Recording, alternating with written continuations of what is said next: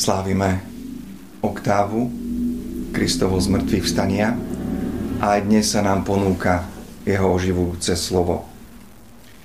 Čítanie zo svätého Evanielia podľa Lukáša. Učeníci porozprávali, čo sa im stalo cestou a ako ho spoznali pri lámaní chleba. Kým o tom hovorili, on sám zastal uprostred nich a povedal im, pokoj vám.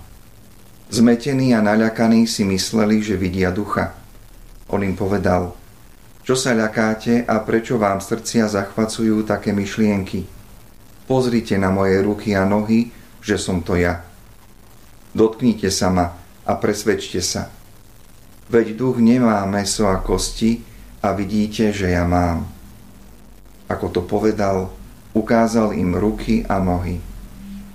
A keď tomu stále od veľkej radosti nemohli uveriť a len sa divili, povedal im, Máte tu niečo na jedenie? Oni mu podali kúsok pečenej ryby i vzal si a jedol s nimi. Potom im povedal, toto je to, čo som vám hovoril, kým som bol ešte s vami, že sa musí splniť všetko, čo je o mne napísané v Možišovom zákone, u prorokov a v žalmoch. Vtedy im otvoril myseľ, aby porozumeli písmo a povedal im, tak je napísané, že Mesiáš bude trpieť a tretieho dňa vstane z mŕtvych a v jeho mene sa bude všetkým národom, počnúc od Jeruzalema, hlásať pokánie na odpustenie hriechov. A vy ste toho svetkami. Pokoj vám.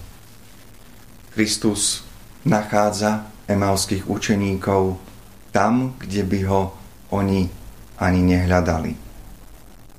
Plodom Kristovo z mŕtvych vstania je pokoj, ale zároveň aj schopnosť začínať od znova.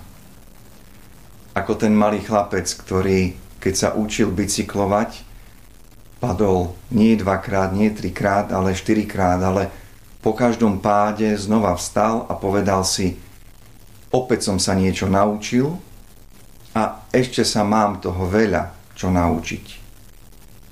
Kristovo slovo je slovo, ktoré nás neustále pozýva k tomu, aby sme hľadali Boha možno aj v tých momentoch nášho života, kde by sme ho predtým ani len nehľadali. On je plný prekvapení, stále nových možností, novej nádeje, ktorá sa rodí kde si v našich srdciach a odtiaľ sa posúva ďalej. Boh nás chce nájsť tam, kde sme ho ešte nehľadali. A práve malé kroky, do ktorých sa možno niekedy potrebujeme nútiť, sú tak nevyhnutné a potrebné pre náš osobný duchovný rast vo vzťahu k Bohu, vo vzťahu k blížnym. Pokoj vám, ja som to.